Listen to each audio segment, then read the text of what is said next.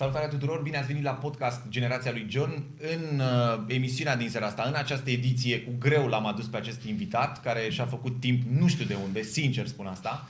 Și uh, mă bucur tare mult că e alături de noi. Paul, bine ai venit în uh, podcast. N-ai nevoie de foarte multe prezentări, însă pentru cei care să spunem că pentru prima dată urmăresc acest podcast și te ascultă și pe tine, te și văd în același timp, zine două, trei cuvinte. Ceea ce să, rar și văzut. Să te cunoaștem. În primul rând îți mulțumesc tare pentru invitație. Uh, eu sunt ploieștean, jet de jet de aici, trupă.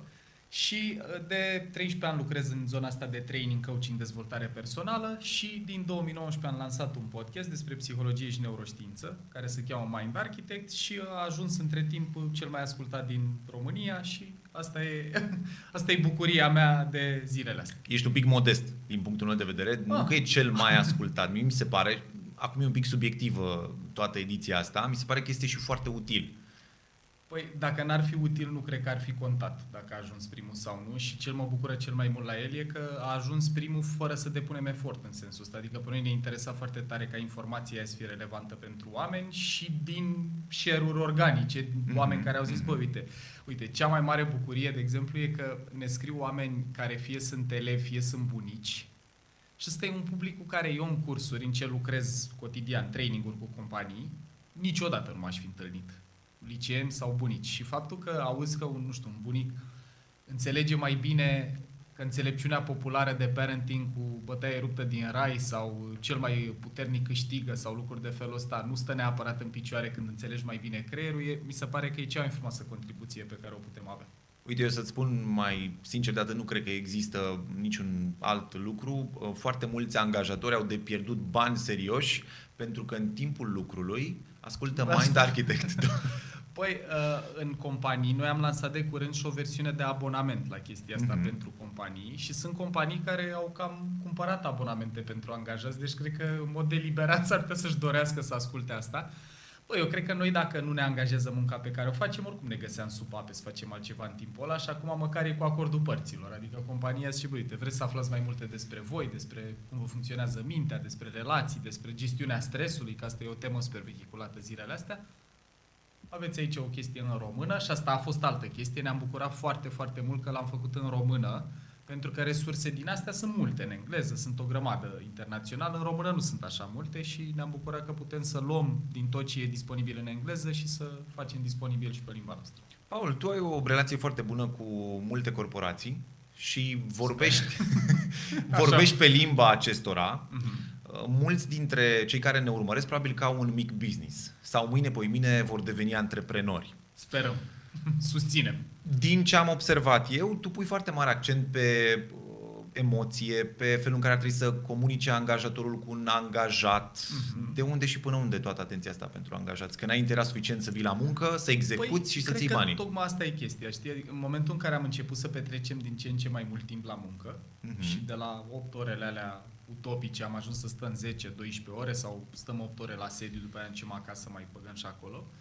Uh, granița asta între viața personală și profesională începe să fie din ce în ce mai punctată, nu mai e așa bine delimitată. Și atunci eu cred că trebuie să ne amintim că suntem oameni prima dată și cu tot ce presupune asta științific vorbind. Uite, cel mai lung studiu din istoria omenirii arată că principalul predictor legat de fericire sau satisfacție cu privire la propria calitate a vieții e calitatea relațiilor pe care o ai cu oamenii din jur. E un studiu care a început în 1938 la Harvard și încă se desfășoară, e ongoing. Oamenii pe care i-au studiat atunci au murit și le-au luat loc în cercetare copiilor, nepoților.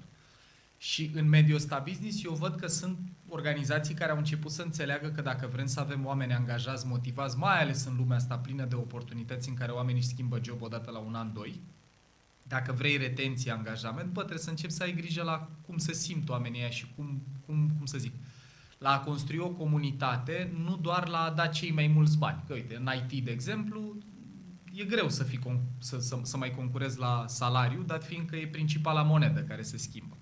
Dar dacă reușești să construiești relații mai bune, să-i ajuți pe oameni să gestioneze stresul mai bine, să înțeleagă mai bine, eu cred că ăsta e un mega diferențiator care are reverberații utile și în societate. Pe mine asta mă și motivează în lucru cu companiile. Nu să facă mai mulți bani oamenii ăia pentru companie, că compania oricum în fiecare an cere mai mult.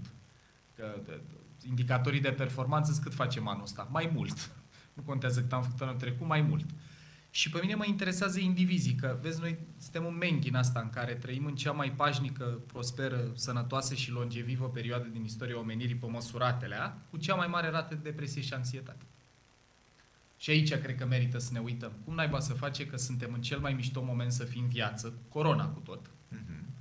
în care cei mai mulți oameni pe măsuratelea se simt oribil și mai e o statistică care pe mine m-a îngrijorat și mă pune pe gânduri tare, că e cea mai mare rată de sinucidere în rândul copiilor între 11 și 14 ani. Asta în lume sau în România? În lume, worldwide. E o carte, se cheamă Hold On To Your Kids, e scrisă de un psihiatru și un uh, medic care e și psihoterapeut și ei citează chestia asta cu între 11 și 14 ani e all-time high. Uh-huh. Și asta spune că, băie, e ceva fundamental în neregulă cu cum trăim.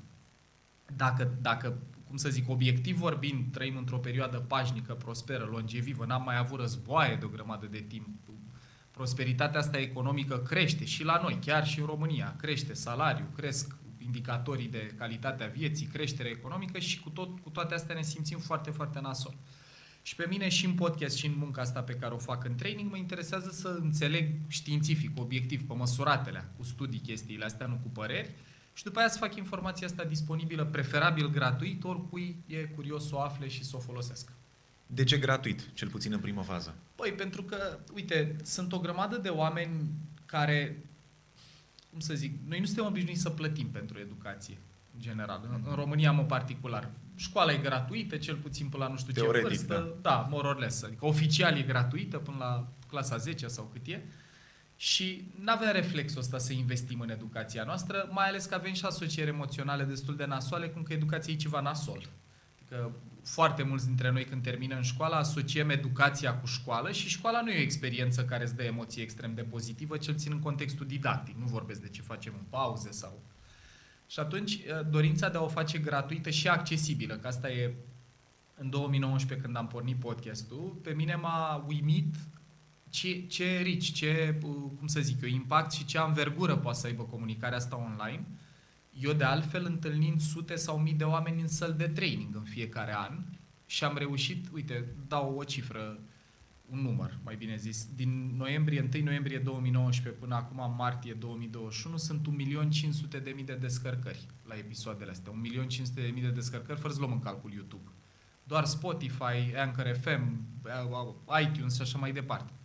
Eu n-aș fi ajuns la 1.500.000 de oameni cu training până la finalul vieții mele, probabil în săli. Și atunci, gratuită ca să nu fie o barieră, să nu fie prohibitiv prețul, și de ce digital? Ca să ajungă la cât mai mulți oameni. Pentru că și dacă ești în sat unde locuiesc părinții mei, de exemplu, în Hârsa, aici lângă Ploiești, telefon ai cu acces la internet. Sală de training, buget, te duci la București sau la Ploiești sau la Iași sau la Timișoara sau la Cluj la un curs, probabil că nu prea ai și asta e motivația, asta e, asta e rațional.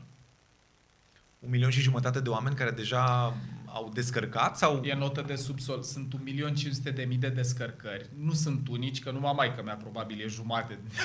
Glumesc acum, nu e jumate, dar din ăștia 1.500.000 de mii, nu știu, dacă împărțim la 10, să zicem că ar fi 150.000 de mii de oameni. Dacă fiecare wow, persoană 150.000 de mii de oameni care sunt interesați de uh, elefant, Sigur, neu, elefant și călăreț. Yes, de neurotransmițători, de memorie, de lucruri de felul ăsta. Și uite, încă un număr în, pe YouTube din august când am lansat canalul, unde efectiv am luat conținutul audio din platforma de podcasting și l-am pus și pe YouTube cu niște cartoane care să fac niște mm-hmm. sinteze vizuale. Sunt 36 de mii de abonați fără să investim un leu în publicitate. Hai, am investit o lună, am încercat să facem publicitate, nu ne-a ieșit. Adică n-am reușit să avem cifre bune și după aia l-am lăsat în virtutea inerției și avem un episod, uite, în direct îți zic. Așa. Avem un episod pe care l-am lansat vineri, ieri, și are cu air ăsta, modul avion acum, 3868 Cred că poți să-l arăți și către cameră, să, să se și vadă. 3668 uh, de ieri până azi, deci într-o zi, numai pe platforme de podcast. Nu e ca și cum ai pune o poză pe Instagram sau uh, ca și cum ai publica un TikTok cu o domnișoară barătoasă. E un conținut foarte nișat, Uh, pentru oameni care chiar vor să crească, să evolueze, să se înțeleagă mult mai bine. Da. Și uh, asta e marea provocare pe care tu ai, plus faptul că te adresezi doar publicului din România. Știi că atunci când faci da. ceva foarte fain, lumea te întreabă, Păi da, de ce pe România? Da, de ce și nu am primit internațional? Întrebarea asta, am primit întrebarea asta. Uh, Avem parteneri care fac asta în afara țării uh, și sunt, eu cred așa, că în afara țării sunt foarte multe resurse. E, de exemplu, un neurocercetător cu care mie îmi place maxim, în fiecare săptămână sunt branșat la ce publică el, Andrew Huberman îl cheamă, un tip de la Stanford care are exact aceeași misiune, să facă informația asta disponibilă cu zero cost for consumer, adică ăla care ascultă să nu plătească nimic, chit că are el sponsori, despre cum îți funcționează minte, performanță, motivație, somn, sănătate, impactul mâncării asupra stării de spirit și așa mai departe, dar super documentat științific, că la noi cumva asta e, asta e filtru. La noi e misiune să fie pentru publicul din România, adică eu cred foarte tare în țara asta, de ani nu mi-am pus problema să plec vreodată, cred că am mai avut noi o discuție cu ceva ani când am adresat și subiectul ăsta cu plecatul, bă, n-am simțit niciodată să mă mut de aici, mi se pare că sunt lucruri de făcut, mi se pare că oamenii de aici, dacă ar înțelege mai multe despre ei și despre cum le funcționează mintea, creierul și nu doar ce facem noi, că sunt mulți oameni care au început să adreseze teme din astea, cu tracțiune mult mai mare ca noi, uh, am trăit într-o țară mult mai relaxată emoțional și mai sănătoasă psihic și fizic. Și asta e, dacă putem să punem umărul în vreun fel, why not? Plus că toate informațiile astea din podcast sunt lucruri pe care eu oricum le învățam sau le livram în cursuri. Podcastul îmi permite și toată infrastructura asta media din Mind Architect, din brand, să o ducem la oameni cu care nu ne-am fi întâlnit niciodată în săl de training, dar informația asta ea oricum există. În companii, cursuri despre creier sau despre cum îți funcționează personalitatea sau așa, sunt de cel puțin 20 de ani disponibile. Mai rafinate în ultimii ani decât erau atunci, dar există. Și atunci, uite, ne-a scris uh, o amică care e directoare de marketing la o firmă de training că tatăl ei, care are 84 de ani, vorbește cu ea cu călărețul și cu elefantul, cu părți din creier, cu hormoni, cu lucruri din astea. Și bă, mi se pare genial, frate. Eu n-am înțeles și te rog să mă lămurești în podcastul ăsta. Sunt invențiile tale astea nu, cu elefant nu, și nu, călăreț? Nu, nu, nu, și zic cât de des pot. Nu, Asta nu ți-ai luat zic. licență tu pe și, ele? Nu, nu, nu, nu, nu. Și, și bine, nu cred că o are nimeni în esență, dar în, în episodul 2 din sezonul 1 din Mind Architect, când introduce metafora asta, care e o metaforă despre arhitectura noastră cerebrală. Mhm. Structurile mai bătrâne, sistem limbic trunchi cerebral, le zicem elefant și elefantul e specializat în supraviețuire, e foarte bătrân, se maturizează primul și peste ăsta avem neocortexul și mai ales cortexul prefrontal, exact ce e în spatele frunții, care e cea mai evoluată parte din creier. Ăsta, pe ăsta îl numim călăreț. Iar metafora asta original, eu prima dată am auzit-o, știu și unde eram când am auzit-o. Conduceam, mi se pare, către Cluj sau nu mai știu unde și am ascultat ipoteza fericirii a lui Jonathan Haidt. El a propus asta prima dată cu The Rider and the Elephant și mie mi s-a părut o metaforă foarte bună care te ajută să înțelegi că, bă, ai un sistem decizional primitiv, puternic, care nu vorbește, comunică cu stări și senzații și care e foarte robust și puternic și mai ai unul înțelept care vorbește, vede în depărtare, poate să-l ghideze pe ăsta puternicul, care stă peste el. Dar ăsta micuțul are control doar atâta timp cât la mare stă liniștit. Și de-aia mi-a plăcut metafora și am început să o folosim.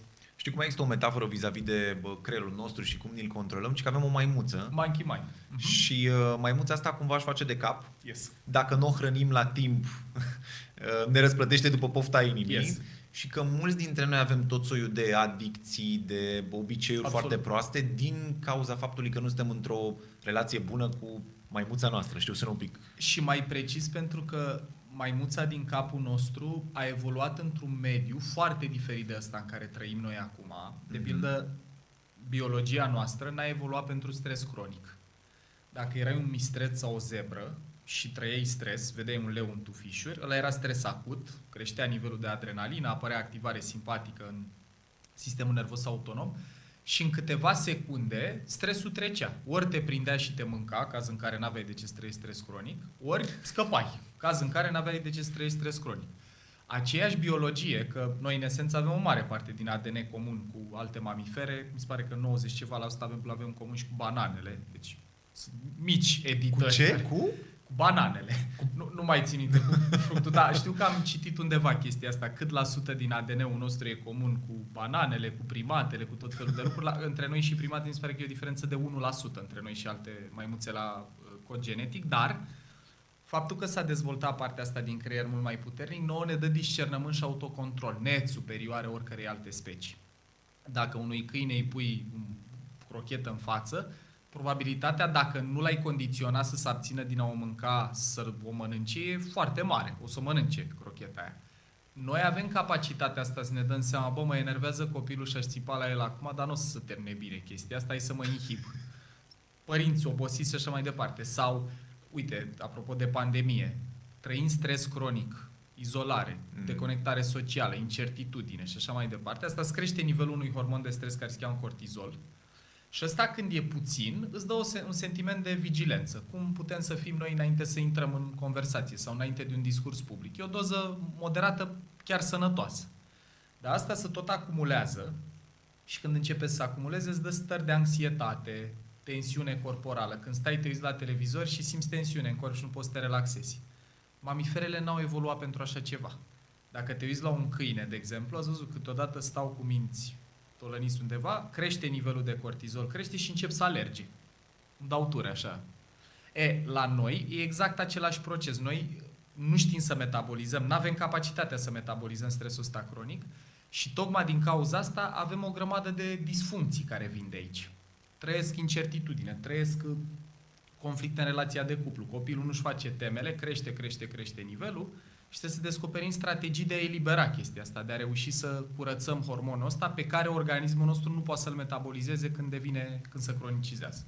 Când ai aflat informațiile astea, când ai început să te informezi foarte bine, să sapi, să descoperi tot, ai reușit să faci și, nu știu, niște analogii între ceea ce tu citeai și ceea ce tu trăiai? Păi cred că învățarea așa are loc. Adică mm-hmm. sunt mhm. niște pași în procese de învățare. Și adică dacă... Paul Olteanu a avut și el momente în care a fost foarte Absolut. stresat? Sau tu ești un om perfect? Mi-ar plăcea, da.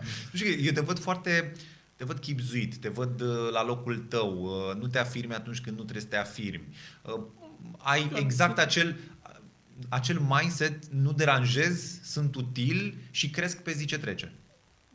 Eu cred, apropo de asta cu a nu deranja, eu cred că noi avem foarte multe voci publice care sunt confruntaționale și eu nu cred că așa ajungi la progres.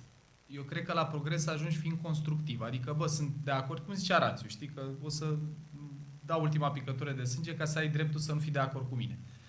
Mi se pare important să avem argumente pentru ce credem și eu de asta orice zic are în spate cercetare sau studiu. Am păreri despre lucruri, dar sunt documentate în general. Și dacă dau peste oameni care au alte păreri față de mine, mie nu mi se pare că trebuie să zic tu ești prost, eu am dreptate, tu greșești, eu am dreptate. Sau eu zic bine, tu zici prost. Mi se pare că e important să negociem până când ne aliniem și putem să mergem împreună înainte. Că dacă te gândești și politic, și într-o comunitate, și într-un business, dacă nu reușim să aliniem percepții diferite despre aceeași realitate, e foarte greu să construim ceva împreună. Și dacă te gândești că avantajul competitiv al speciei umane, nu al unei organizații sau al unei echipe, a fost colaborarea, noi ne deconectăm de la avantajul competitiv al speciei noastre când murim cu dreptatea în mână, distrugând relația în proces. Și la asta cu dacă trăiesc stres, băi, absolut. Adică eu de ce am încredere să vorbesc despre lucrurile astea e că mai întâi le testez pe mine. Mm-hmm. Uite, de exemplu, o metodă de a scăpa de cortizol e sportul. Eu când am început izolarea, în fiecare zi mă obligam să fac mișcare, nu pentru corp, calorii, mușchi, nu știu ce, ci pentru cap. Că mi-am dat seama că nemai având conexiune socială, nemai mișcându-mă în mod natural, uite, ceasul măsoară câți pași fac și pre-pandemie... Cât, câți pași, Paul, ai făcut până la ora asta? 2888. Puțin tei, dar după... Păi stai, stai, stai, că mai e până, până la miezul nopții ai timp. Asta zic și făceam 10.000 înainte de pandemie pe zi, numai în sala de curs. Numai mm-hmm. la mhm. training-uri mă mișcam plus ce mai fățeam până oraș, 10.000 de pași. În martie anul trecut știu că mă uitam, media era 2-3 mii, nu la ora 1 jumate, la ora 12 noapte. Și mi-am dat seama, bă, nu mai reduc stres prin mișcare. Mișcare e unul din cele mai puternice elemente de destresare. Sunt cercetări, de exemplu, pe oameni care suferă de depresie. Unii au primit antidepresive, medicamente, unii au, trebuiau să facă sport de 3-5 ori pe săptămână timp de 45 de minute. Dragul meu, rezultatele, în termen de reducere a simptomelor, au fost identice. Să-ți miști corpul 3-5 sesiuni pe săptămână timp de 45 de minute e la fel de puternic cum sunt medicamentele care îți cresc artificial nivelul de serotonină din creier. Despre asta e vorba și le testez mai întâi pe mine. Adică încerc să nu vorbesc despre lucruri pe care eu nu le-am făcut personal, câteodată na. Sunt teme pe care eu nu le-am trăit și despre care povestesc în podcast sau așa, dar mi se pare important să walk the talk, știi? Să zic, bă, uite, eu știu că cercetarea zice asta, eu am testat-o, la mine a fost așa. La mine asta a mers, asta n-a mers, asta a funcționat, asta n-a funcționat. Care crezi tu că e subiectul cel mai important pe care românul de rând ar trebui să-l, să-l analizeze, să-l asculte? Care crezi tu că de fapt e problema pentru care tu ai o soluție, nu știu, în 20-30 de minute de podcast? Nu știu dacă avem o soluție pentru... Soluție e mult spus, dar teme care mie mi se pare esențiale pentru noi sunt numărul 1, cunoaștere de sine. Mm-hmm. Încă din școală, chiar avem în minte un pro- proiect în sensul ăsta împreună cu uh, OTP, care e și sponsorul podcastului, să facem un kit al dirigintelui din episoadele de podcast care te învață despre creier, despre memorie, despre filtre, despre personalitate, despre valori, despre talente, toate chestiile astea și să dăm gratuit diriginților din România un kit în care să aibă pe de o parte episoadele astea de 20 de minute, pe de altă parte un fel de manualul trainerului sau manualul dirigintelui și să poarte conversații cu copiii încă din clasa 5-a despre, bă, ce e important pentru tine, care sunt valorile, ce sunt valorile, ce puncte forte ai. Uite teste gratuite care te ajută să-ți evaluezi punctele forte, să nu mai aibă acces la chestia asta numai oamenii care își permit să meargă în orașe mari, la firme care îți vând teste plătite, care evident sunt mai bune decât alea gratuite în general, dar unul ar fi cunoaștere de sine și doi, colaborare. Încredere și colaborare. Noi stăm prost rău în România cu temele astea două, cu încredere păi și colaborare. Noi, noi învățăm pentru noi, nu? Învățăm ca să luăm o notă la final de... Și cât a luat colegul. Aia ne bușește grav. Pentru că dacă mm. 12 ani de zile, când e o notă mică, care în România înseamnă mai mică de 10 în general, prima întrebare pe care o auzi acasă e cât a luat John și dacă John poate, tu de ce nu poți? Mm. Emoțional înveți să asociezi uh, a fi pe locul 2 cu durere.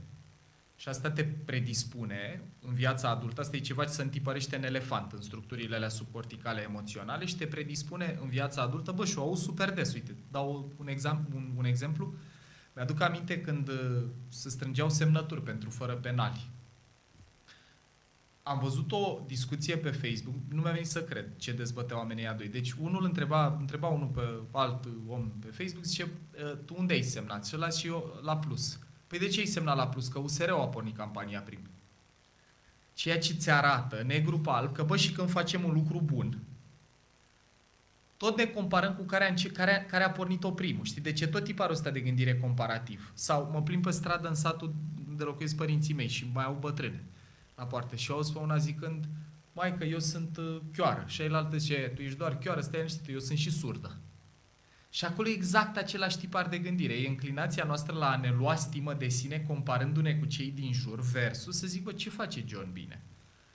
X lucru, hai să văd și eu cum pot să fac asta. Poți să mă înveți? Vrei să facem asta împreună? Uite, pot și eu să-ți arăt ceva. Vrei să mă înveți și tu asta? Care e cu totul al mindset. Și crezi că dacă din clasa 5 intri în uh, borele de dirigenție cu un astfel de, de, da. de suport, uh, reușești să să Bă, schimbi nu știu dacă reușești, dar sunt sigur că se îmbunătățește din practică. Dar este întrebat ceva mai grav. Crezi că o să ai voie?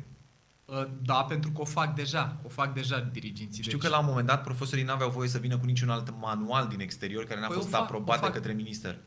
Păi, la, la orele de curs e posibil. Că de asta zic deci la curs nu ai voie. N-ai nici măcar cu altă culegere care nu, apart, nu e Asta pot să înțeleg. Neapărat că aș fi de acord, dar pot să înțeleg la dirigenție, în schimb, când vorbim despre mm-hmm. viață, absențe, că ora aia n-ar trebui folosită pentru matematică sau fizică sau la ce era folosită în general, la ora aia care e mai freestyle așa, putem să vorbim despre mai multe, noi avem feedback. Ieri am primit un mesaj audio de la cineva din Sibiu, al cărui copil la dirigenție a ascultat un episod din podcast, cred că chiar ăsta despre călăresc și elefant, și au vorbit pe baza lui. Ce Foarte simți tu, unde simți tu că trage elefantul tău? Cum poate călărețul să-l stăpânească mai bine?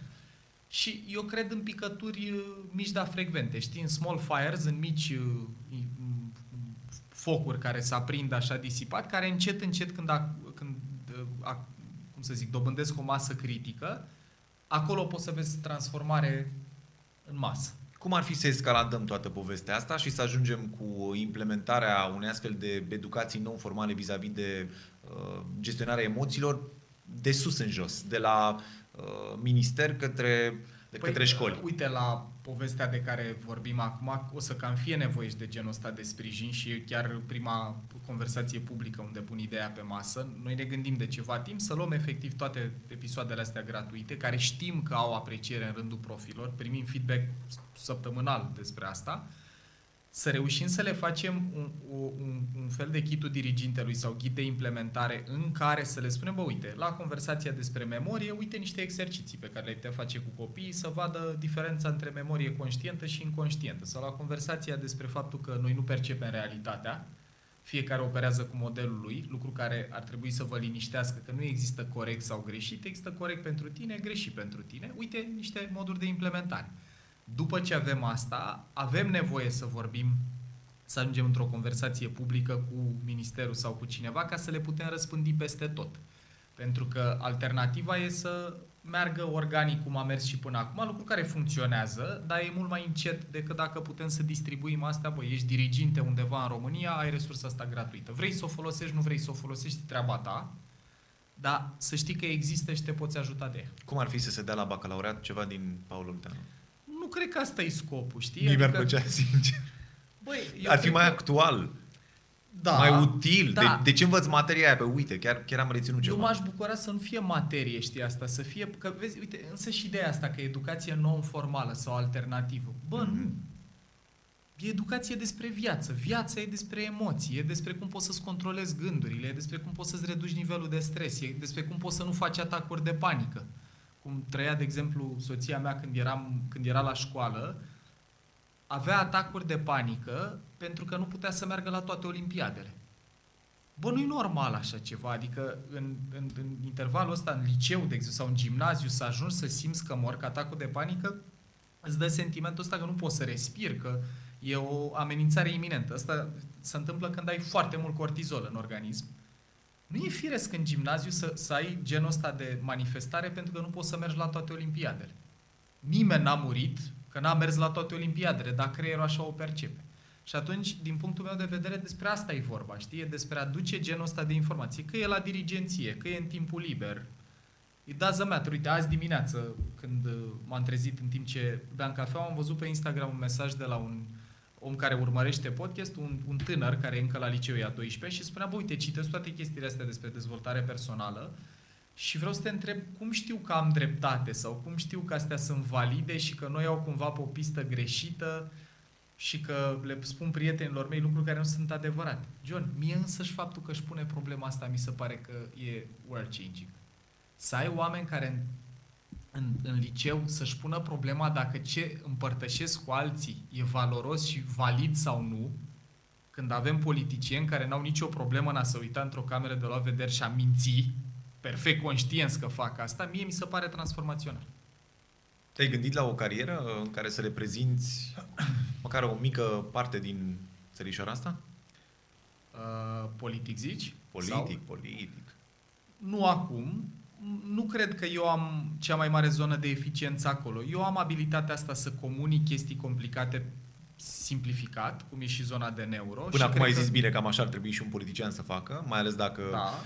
trebuie să ia cuvântul. Nu exclud asta, doar că mi-e clar că nu mi-e energia acolo. Mm-hmm. Acum, adică am avut, când au apărut partidele astea, noi am avut niște uh, impulsuri în zona respectivă, dar îmi dau seama că sunt mult mai preocupat de a educa oamenii. Eu cred că misiunea mea personală, așa, nu știu, fibra asta intimă sau despre ce sunt eu, e despre teaching.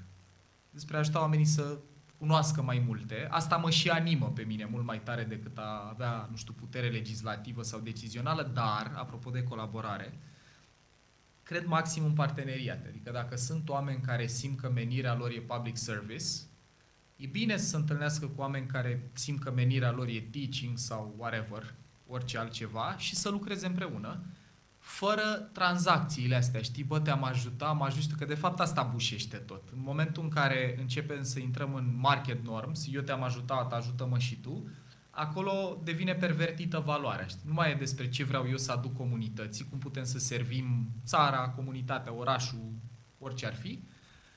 Și asta cred.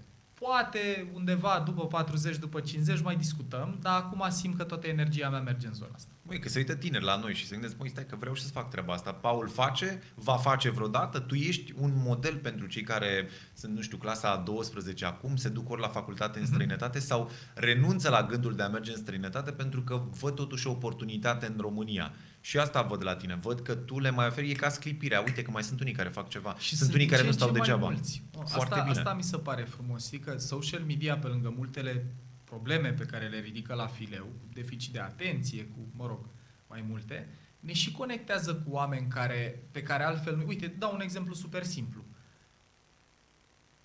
Eu nu mă uit la televizor de mulți ani, dar, de exemplu, când am văzut emisiuni cu Andreea Raicu, la Mihai Morar, la podcast, de exemplu. Bă, am descoperit alt om. Eu pe Andrei Raicu mi imaginam în capul meu o pretty face care a fost la televizor, care după aia, nu știu, a pornit alte business-uri. Când am auzit povestea ei cu relația pe care a avut-o cu Tudor, cu ce experiențe emoționale a trăit acolo, cu cum s-a uitat la ea, cu unde a mers să se înțeleagă mai bine, mi-am dat seama, bă, stai puțin că e grozav că oamenii ăștia care sunt mult mai cunoscuți și mai, cum să zic, au tracțiune mai mare decât avem noi momentan, duc în, în, în uh, cum să zic, în opinia publică, duc în văzul oamenilor conversații despre depresie, despre anxietate, despre cunoaștere de sine, despre faptul că emoțiile nu sunt ceva ce ar trebui să evităm, ci ceva ce ar trebui să îmbrățișăm și să cunoaștem. Te-ai gândit că poate și tu ai declanșat cumva acest trend? Nu m-am gândit dacă l-am declanșat, mă bucur dacă pot să particip la el cu zona asta de teaching. Mm. Cred că Mm, uite, în mod interesant mi se pare că oameni care nu știu neapărat unii de alții, cum e și cazul, cu, de exemplu, cu Mihai Morar. Eu nu știam decât de la ZU și parcă a fost la un moment dat și la televizor, la mhm. o emisiune, dar nu mai știu cum se numea. În contextul respectiv, eu n-aș fi zis că, uite frate, ce chestii mișto face, dar după ce am urmărit câteva podcasturi, mi se pare că cunosc alt om, e altceva. Și ce mi se pare cel mai tare? Mă uit, de exemplu, la Dragoș Pătraru, că tot e mm-hmm. cu orășan mă uit la Mihai Morar, mă uit la Buhnici, mă uit la uh, Mihai Petre, care a pornit, mă uit la Andy Moisescu, care au pornit podcasturi sau whatever, emisiuni, producție media, că e online, că e la televizor, că e la radio, e mai puțin relevant, despre dezvoltare personală. Și ce mă bucură, știi, fiind de mulți ani în zona asta, e că de la ceva elitist, nișat, a ajuns să fie din ce în ce mai relevant pentru din ce în ce mai mulți oameni. Și eu cred că pe măsură ce sunt din ce, în ce, din ce în ce mai mulți oameni care vorbesc despre asta, cum e și tu, cum sunt și eu, cum sunt și oamenii ăștia despre care am vorbit, o să devină normalitate, nu excepție. Eu mi-aș dori ca într-o bună zi să nu mai fie nevoie să ții cursuri de dezvoltare personală sau psiho sau neuro în companii pentru că le știi deja din liceu. Sau pentru că e atât de multă informație disponibilă, ori gratuit, ori aproape gratuit, de natură să nu mai fie nevoie să-ți dedici trei zile din viață să afli despre personalitate sau două zile să nu știu ce. Să devină ca spălatul pe dinți, știi? Că e fascinant, mă. Noi avem în cap cea mai performantă aparatură din universul cunoscut. N-am putut să o replicăm încă, adică am putut să ajungem pe lună, pe Marte, pe chestii, n-are reușit să, încă să uh, replicăm ce face creierul nostru și n-are manual de utilizare. Adică, știi, e fascinant dacă te gândești. La sport, iar, eu mi-aduc aminte că am făcut Mihai Viteazu, am fost la volei dintre a 5 ani între a 12-a, făceam, aveam materii teoria antrenamentului sportiv, eu n-am înțeles niciodată legătura între mișcare și a reduce stresul. Sau între mișcare și performanță cognitivă, când de fapt sportul în principal e bun pentru cap. Că ți se tonifiază mușchii și ars calorii și nu știu ce, e bonus. Asta zic, genul ăsta de informație să ajungă la cât mai mulți oameni. Bun. Acum să întreb ceva foarte serios. Yes. Și uh, sper să nu te scot foarte tare din, uh, din zona de confort. Uh, ceva despre alegeri. Ok. da? Personale sau... Nu știu, de care vrei yeah. tu. Ai de făcut o alegere foarte importantă în viața ta, știi? Și pe de o parte ai calculatorul ăsta foarte performant, mm-hmm. pe de altă parte ai inima asta care îți bate în piept și care s-a demonstrat că și ar avea un creier al ei, dar nu e chiar creier, dar totuși funcționează într-un fel sau altul. Bun. Cât la sută uh, lași bătăile inimii să decidă, da?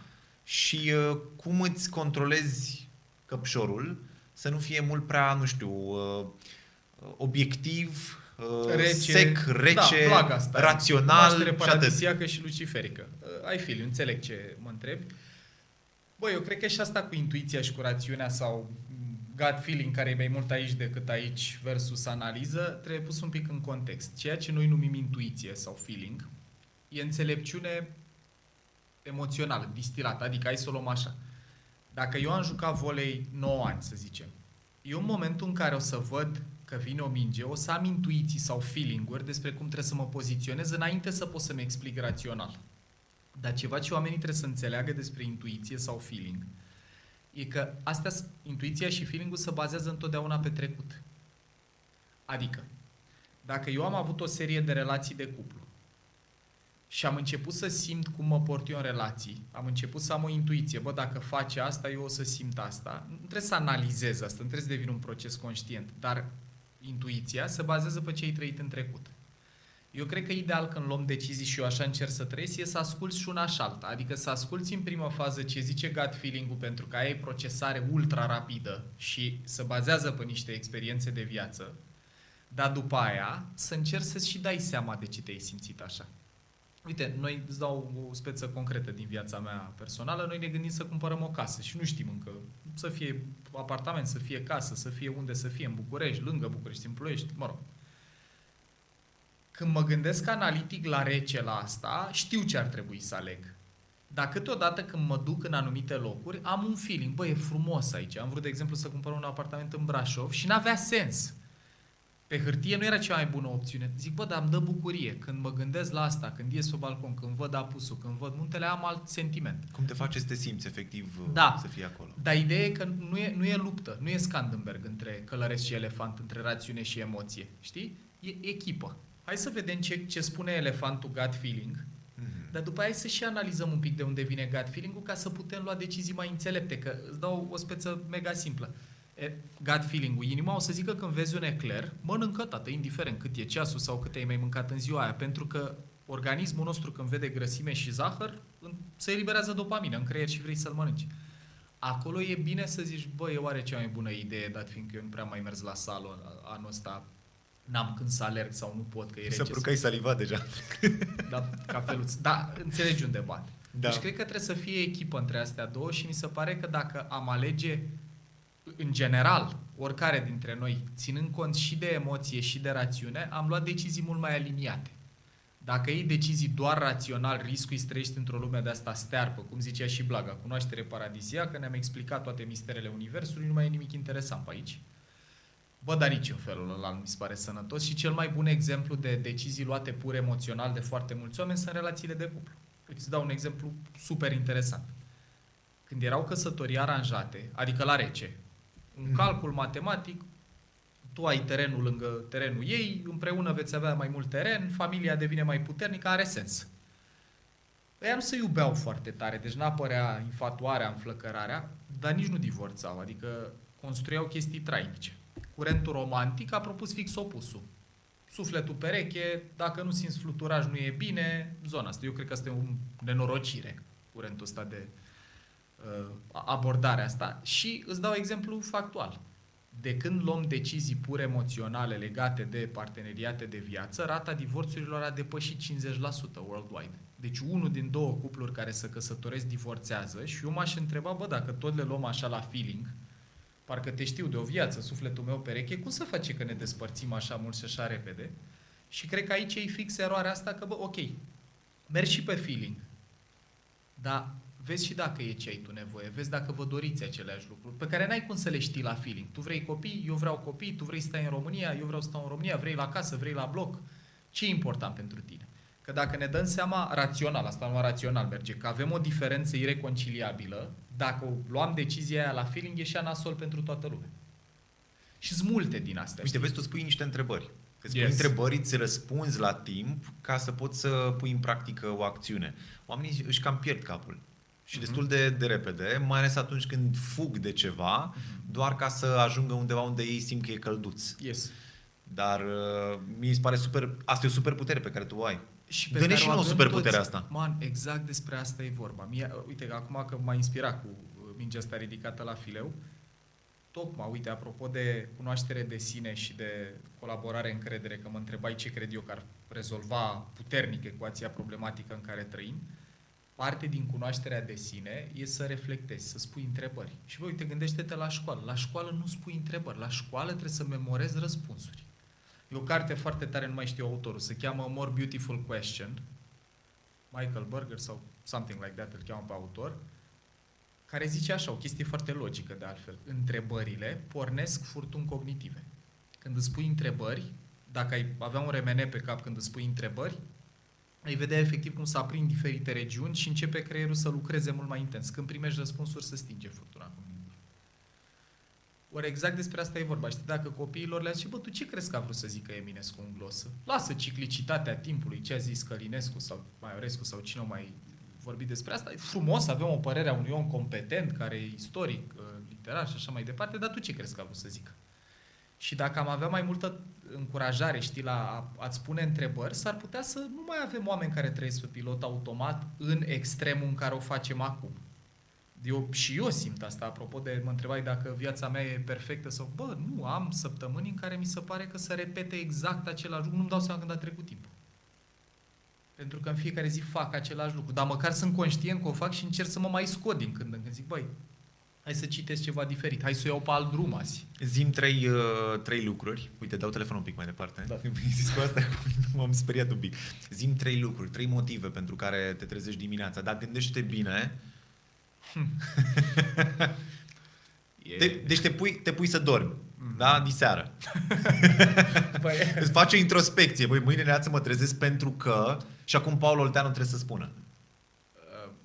Prima, dacă e fiu 100% sincer, e pentru că trebuie să trebuie să am un curs la ora 10 fiecare zi. Ok, deci ești, ai un, ai un job, da, responsabilitate, ai o responsabilitate, bun, că dacă e trebuie, nu-mi place. Da, e cu niște trebuie pentru că mie nu prea îmi place să mă trezesc dimineață, cum avem noi conversația asta la ora după prânz, e ideal, dar unul e componenta asta.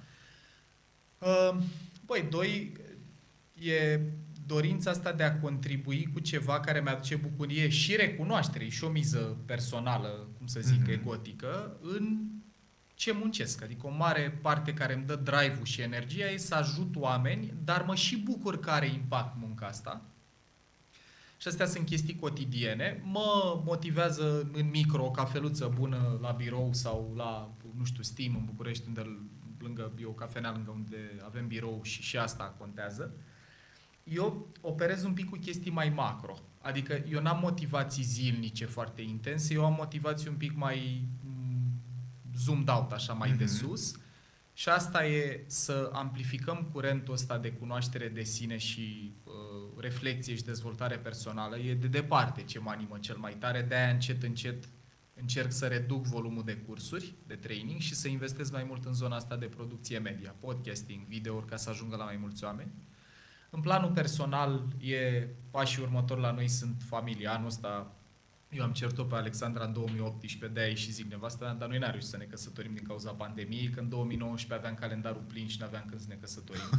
Mărturisesc asta cu tristețe.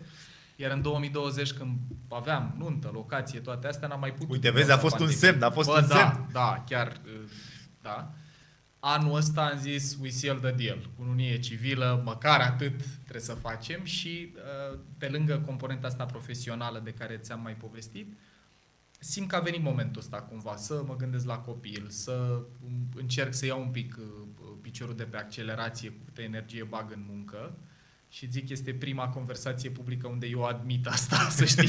nu.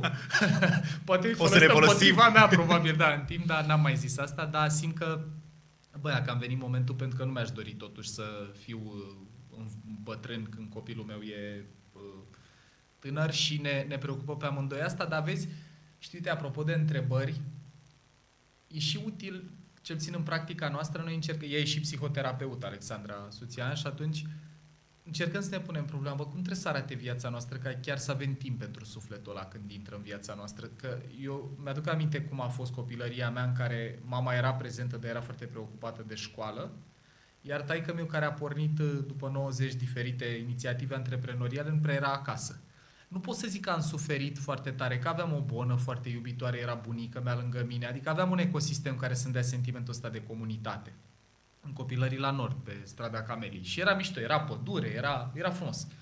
Dar uh, gândindu-mă, de exemplu, la a aduce pe lume un copil în București, trebuie să-mi fac bine calculele înainte, știi? Unde o să trăim, cum o să arate mediul, are unde să joace, are copii, are natură, uh, cum, cum fac să nu devin șofer, gen, sunt o grămadă de oameni care locuiesc în afara Bucureștiului, care au devenit șoferii copiilor lor. Ei două zile, două ore pe zi cel puțin, sunt, se deplasează cu mașina, duc la școală, iar de la școală.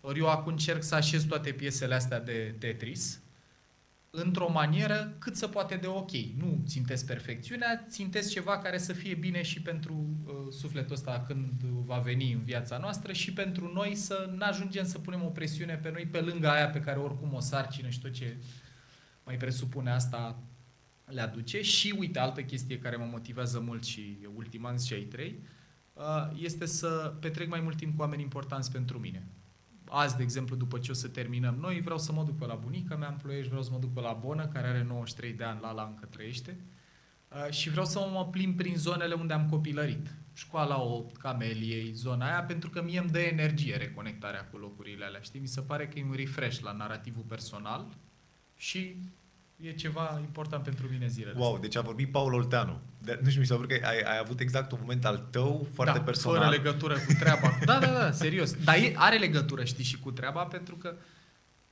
sunt lucruri pe care mi-aș dori să le conștientizeze și alți oameni. Cât de important e, de exemplu, să-ți cunoști trecutul. Mm-hmm. Uite, mi se pare fascinant dacă te gândești, noi suntem în prima perioadă în istoria omenirii când copiii noștri vor avea documentată toată viața noastră online, a noastră a părinților. Sau hai, nu chiar la eu am Mai ștergem și noi din urmele care nu da, ne plac. asta zic, că până pe la un 14 așa poate că nu era. Bă, dar de la 15-16 încolo au cam început să apară niște mărturi, după 18 și mai tare. Și foarte grozav, știi, să-ți dai seama, a, deci tata avea și ăsta cu banii, de-aia muncea atât, pe care l-a moștenit de la bunicul, deci nu e că nu mă iubea pe mine de stătea mult plecat, e că era speriat cu subiectul. E foarte tare asta. Mie mi-ar fi plăcut foarte mult să-mi cunosc bunicii în felul în care putem mm-hmm. noi acum să ne cunoaștem părinții și respectiv copiii noștri să ne știe pe noi și dacă te gândești, mai mult de două generații în urmă e black hole. Eu nu știu, de-abia dacă le știu numele străbunicilor sau din ce sate erau, dar nu știu nimic despre ei, ca personalitate, preocupări, frici, bucurii. Îți pare foarte tare că... Că n-am avut pe cine să întrebăm sau n-am avut unde sau să ne uităm. Sau documentat. Mm-hmm. Eu, de exemplu, Erau din gură în gură. Asta. Exact, și acolo apar și distorsiuni, odată plus uitare. Când moare bunicul, nu mai știi nimic despre străbunic, când mor părinții, încep să dispară multe informații și despre bunici. Eu cu Bona, cu Lala, de exemplu, care m-a luat când avea, câți ani avea ea, doamne, 60 și un pic și acum are 93, când am început eu să-mi dau seama că nu o să fie veșnic cu mine și am început să am telefon, reportofon în prima fază, o înregistram. Jucam table cu ea și o înregistram pentru că vroiam să-mi aduc aminte conversațiile cu ea. Cum suna, ce energie avea, ce impact a avut asta în viața mea. Și mi se pare tare, știi, să facem asta cu oamenii pe care ni dorim uh, păstrați vii, indiferent ce se întâmplă cu corpul lor. Paul, mai avem foarte puțin din acest podcast. Din păcate spun asta. Yes, mai faci. Și, uh, vreau să știu așa, dacă ai un mentor, dacă ai pe cineva către care te duci sau, nu știu, poate doar dai un play, mm-hmm. am idee, ca să te echilibrezi mm-hmm. când îți pierzi un pic semnalul. Cred că înainte de astea online am avut, nu, nu, nu cred că am avut niciodată unul cap-coadă. Știi, deci nu cred că am avut un mentor cap-coadă, ăsta e omul, vreau să fiu ca el sau mi-ar plăcea viața lui. Am avut mm-hmm. bucăți din mai mulți oameni. Uite, iar o să zic ceva ce n-am mai zis niciodată și mă gândesc des la ea. Învățătoarea mea din 1-4, am fost și prima ei generație, la momentul ăla o chema văduva Magdalena, cred că s-a căsătorit, nu știu dacă mai cheamă doamna văduva acum, și e din Ploiești, la școala 8. Uh, băi, ea a fost, a, am fost și prima ei clasă, prima clasă pe care a avut-o uh, noi am fost, era foarte tânără la momentul ăla, cred că avea 28 de ani sau așa ceva. Și a fost omul care m-a ajutat să mă îndrăgostesc un pic de școală, adică să, la, pentru mine 1-4 cred că a fost cea mai frumoasă perioadă educațională din viața mea. Mi-a plăcut cel mai mult atunci la școală. Ăsta e un om. Mai îmi vine în minte uh, ai mei, dar nu cred că mi-am dat vreodată seama ce contribuție au avut. Dar, de exemplu, taică mi apropo de putere de muncă. Cum a avut curajul după 90 să pornească niște firme, el fiind un om care a copilărit fără tată.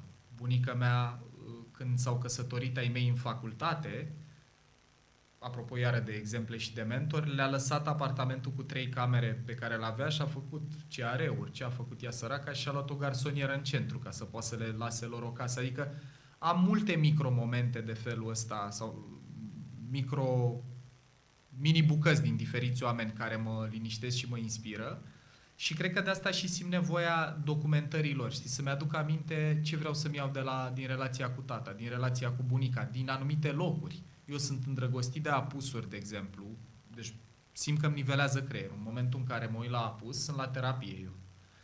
Și mi-am dat seama de unde mi se trage. În, uh, pe Camelia, acolo unde am locuit eu când eram copil, blocurile alea erau ultimele blocuri din oraș, după aia era câmp. Acum e Dite mai tot ce cartierul. e. Da? Noul și- Ploiești, mâine, noul poi mâine. Ploiești.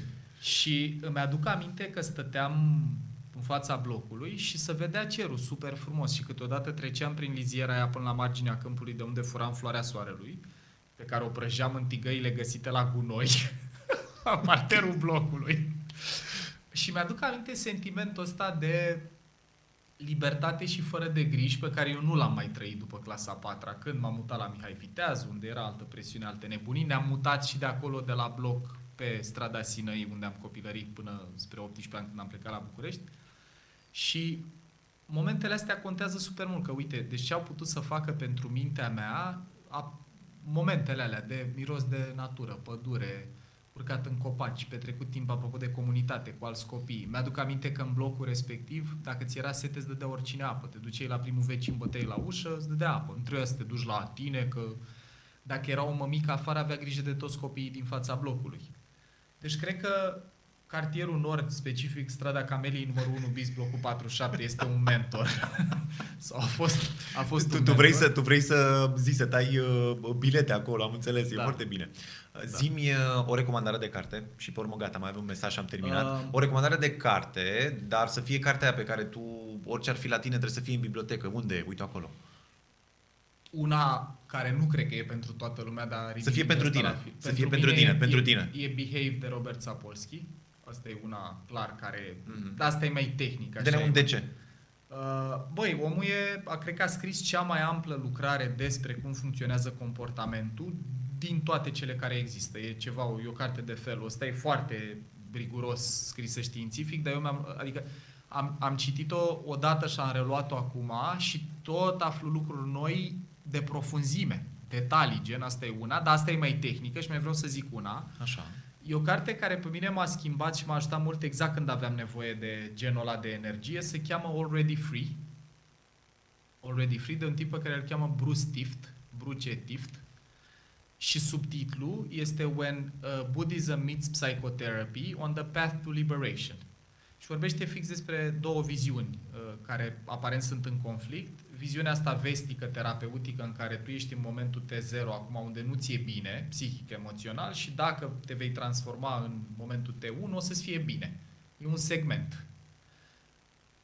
Viziunea estică e un cerc care zice meditație, gen, bă, ești aici, trăiești emoție negativă, încearcă să te deconectezi de ea, stai cu starea până trece și nu trebuie să te miști nicăieri pentru că uh, nu e nevoie să te transformi, e nevoie doar să înveți să stai cu starea, să tolerezi valurile pe care viața le aduce în, în relație cu tine și dacă reușești să stai suficient de neclintit și să-ți observi stările și emoțiile, ele trec. Și asta, spun eu, o chestie foarte mișto, pe mine m-a ajutat cu următorul lucru. În perioada în care lucram foarte așa focalizat la dezvoltarea mea personală, eram frustrat că de ce n-ajung acolo? De ce n-ajung odată în T1? Sunt în T0, hai să ajung mai repede aici, obiective. Și cartea asta zice așa, când o combini un cerc, care e meditația, acu e rău, stai că o să fie bine, nu te atașa de bine că o să fie iar rău, nu te speria de rău că o să fie iar bine, ciclicitate. Versus segment, că astea sunt două viziuni foarte diferite, est-vest, psihoterapie, meditație, budism, când combini un segment cu un cerc, îți iese o spirală care zice așa. Ai un deziderat unde vrei să ajungi, viața profesională perfectă, contribuția maximă, familia ideală, dar învață să ai răbdare cu tine, pentru că e un drum ciclic. O să tot revizitezi temele astea pe parcursul vieții. Important e să ai și o traiectorie, să nu stai pe loc să te învârți în același cerc toată viața. Asta propune el și eu rezonez cu asta. Dar nici să nu tragi cu disperarea asta pe care o vedem, hipercompetitivitate. Eu am ajuns primul, sunt cel mai bun. Sunt... Știi? E, e vorba despre uh, mixul ăsta între a avea claritate unde vrei să-ți duci viața în următoarea perioadă și agile, a reitera din când în când și a avea răbdare cu noi. Mie mi-e super dragă replica aia din Moromeții cu timpul avea un nesfârșit de răbdare cu oamenii pe care eu cred că noi nu o mai avem în lumea în care trăim. Noi nu mai avem răbdare nici să treacă publicitatea la YouTube care durează 4 secunde, știi? Până poți să dai skip ad. Și cred că e ceva ce ar trebui să recuperăm că, băi, nu știu unde ne grăbim. Adică, știi, nu știu, ca societate T0 ăsta, unde vrem să ajungem așa repede, ar trebui să ne reamintim. Mie asta îmi lipsește de la bloc. Să mă pot bucura de o zi, fără să mă gândesc la ce fac mâine sau ce fac peste două ore. Și asta încerc să readuc în viața mea și cartea a ajutat. Wow. Bun. Un mesaj pentru cei care au urmărit acest podcast. Hai să rămânem cu ceva, știi? Plecăm la drum. Mulțumim că ați avut răbdare. Asta e primul mesaj cu Bun. tot ce am zis noi. Și, dragilor, din punctul meu de vedere, ideea e să ascultați și călărețul și elefantul, să încercați să urmăriți și ce simțiți și să și analizați uh, ce simțiți și să aveți preocupare pe cât de mult posibil despre a vă cunoaște și a vă înțelege mai bine, că asta, din punctul meu de vedere, și din teorie și din practică, e calea sigură ca să trăim vieți mai aliniate cu noi. Deci am așa, mindarchitect.ro, yes. YouTube-ul, tot Mind Architect. Mind Architect oriunde cauți. Peste tot, yes. da? .ro e headquarters acolo mm-hmm. e cel mai mult conținut. În rest ne găsesc cu Mind Architect și pe Facebook, și pe uh, Instagram, și pe YouTube. O mare parte din conținut este gratuit, iar dacă vreți să sprijiniți efortul ăsta de a produce conținut gratuit în continuare, există și niște abonamente care oferă acces la un ecosistem de sta premium cu mult mai multe resurse. Și cu mai multe, mult mai multe podcasturi, da? Da, și mult mai în profunzime. De exemplu, mm-hmm. zilele astea, unul foarte ascultat este despre neurobiologia stresului și strategii de recuperare. Apropo de ce vorbeam la început cu cortizolul pe care l-am construit tocmai ca să putem sprijini și face sustenabilă financiar organizația asta, să putem să producem și alea gratuite în continuare.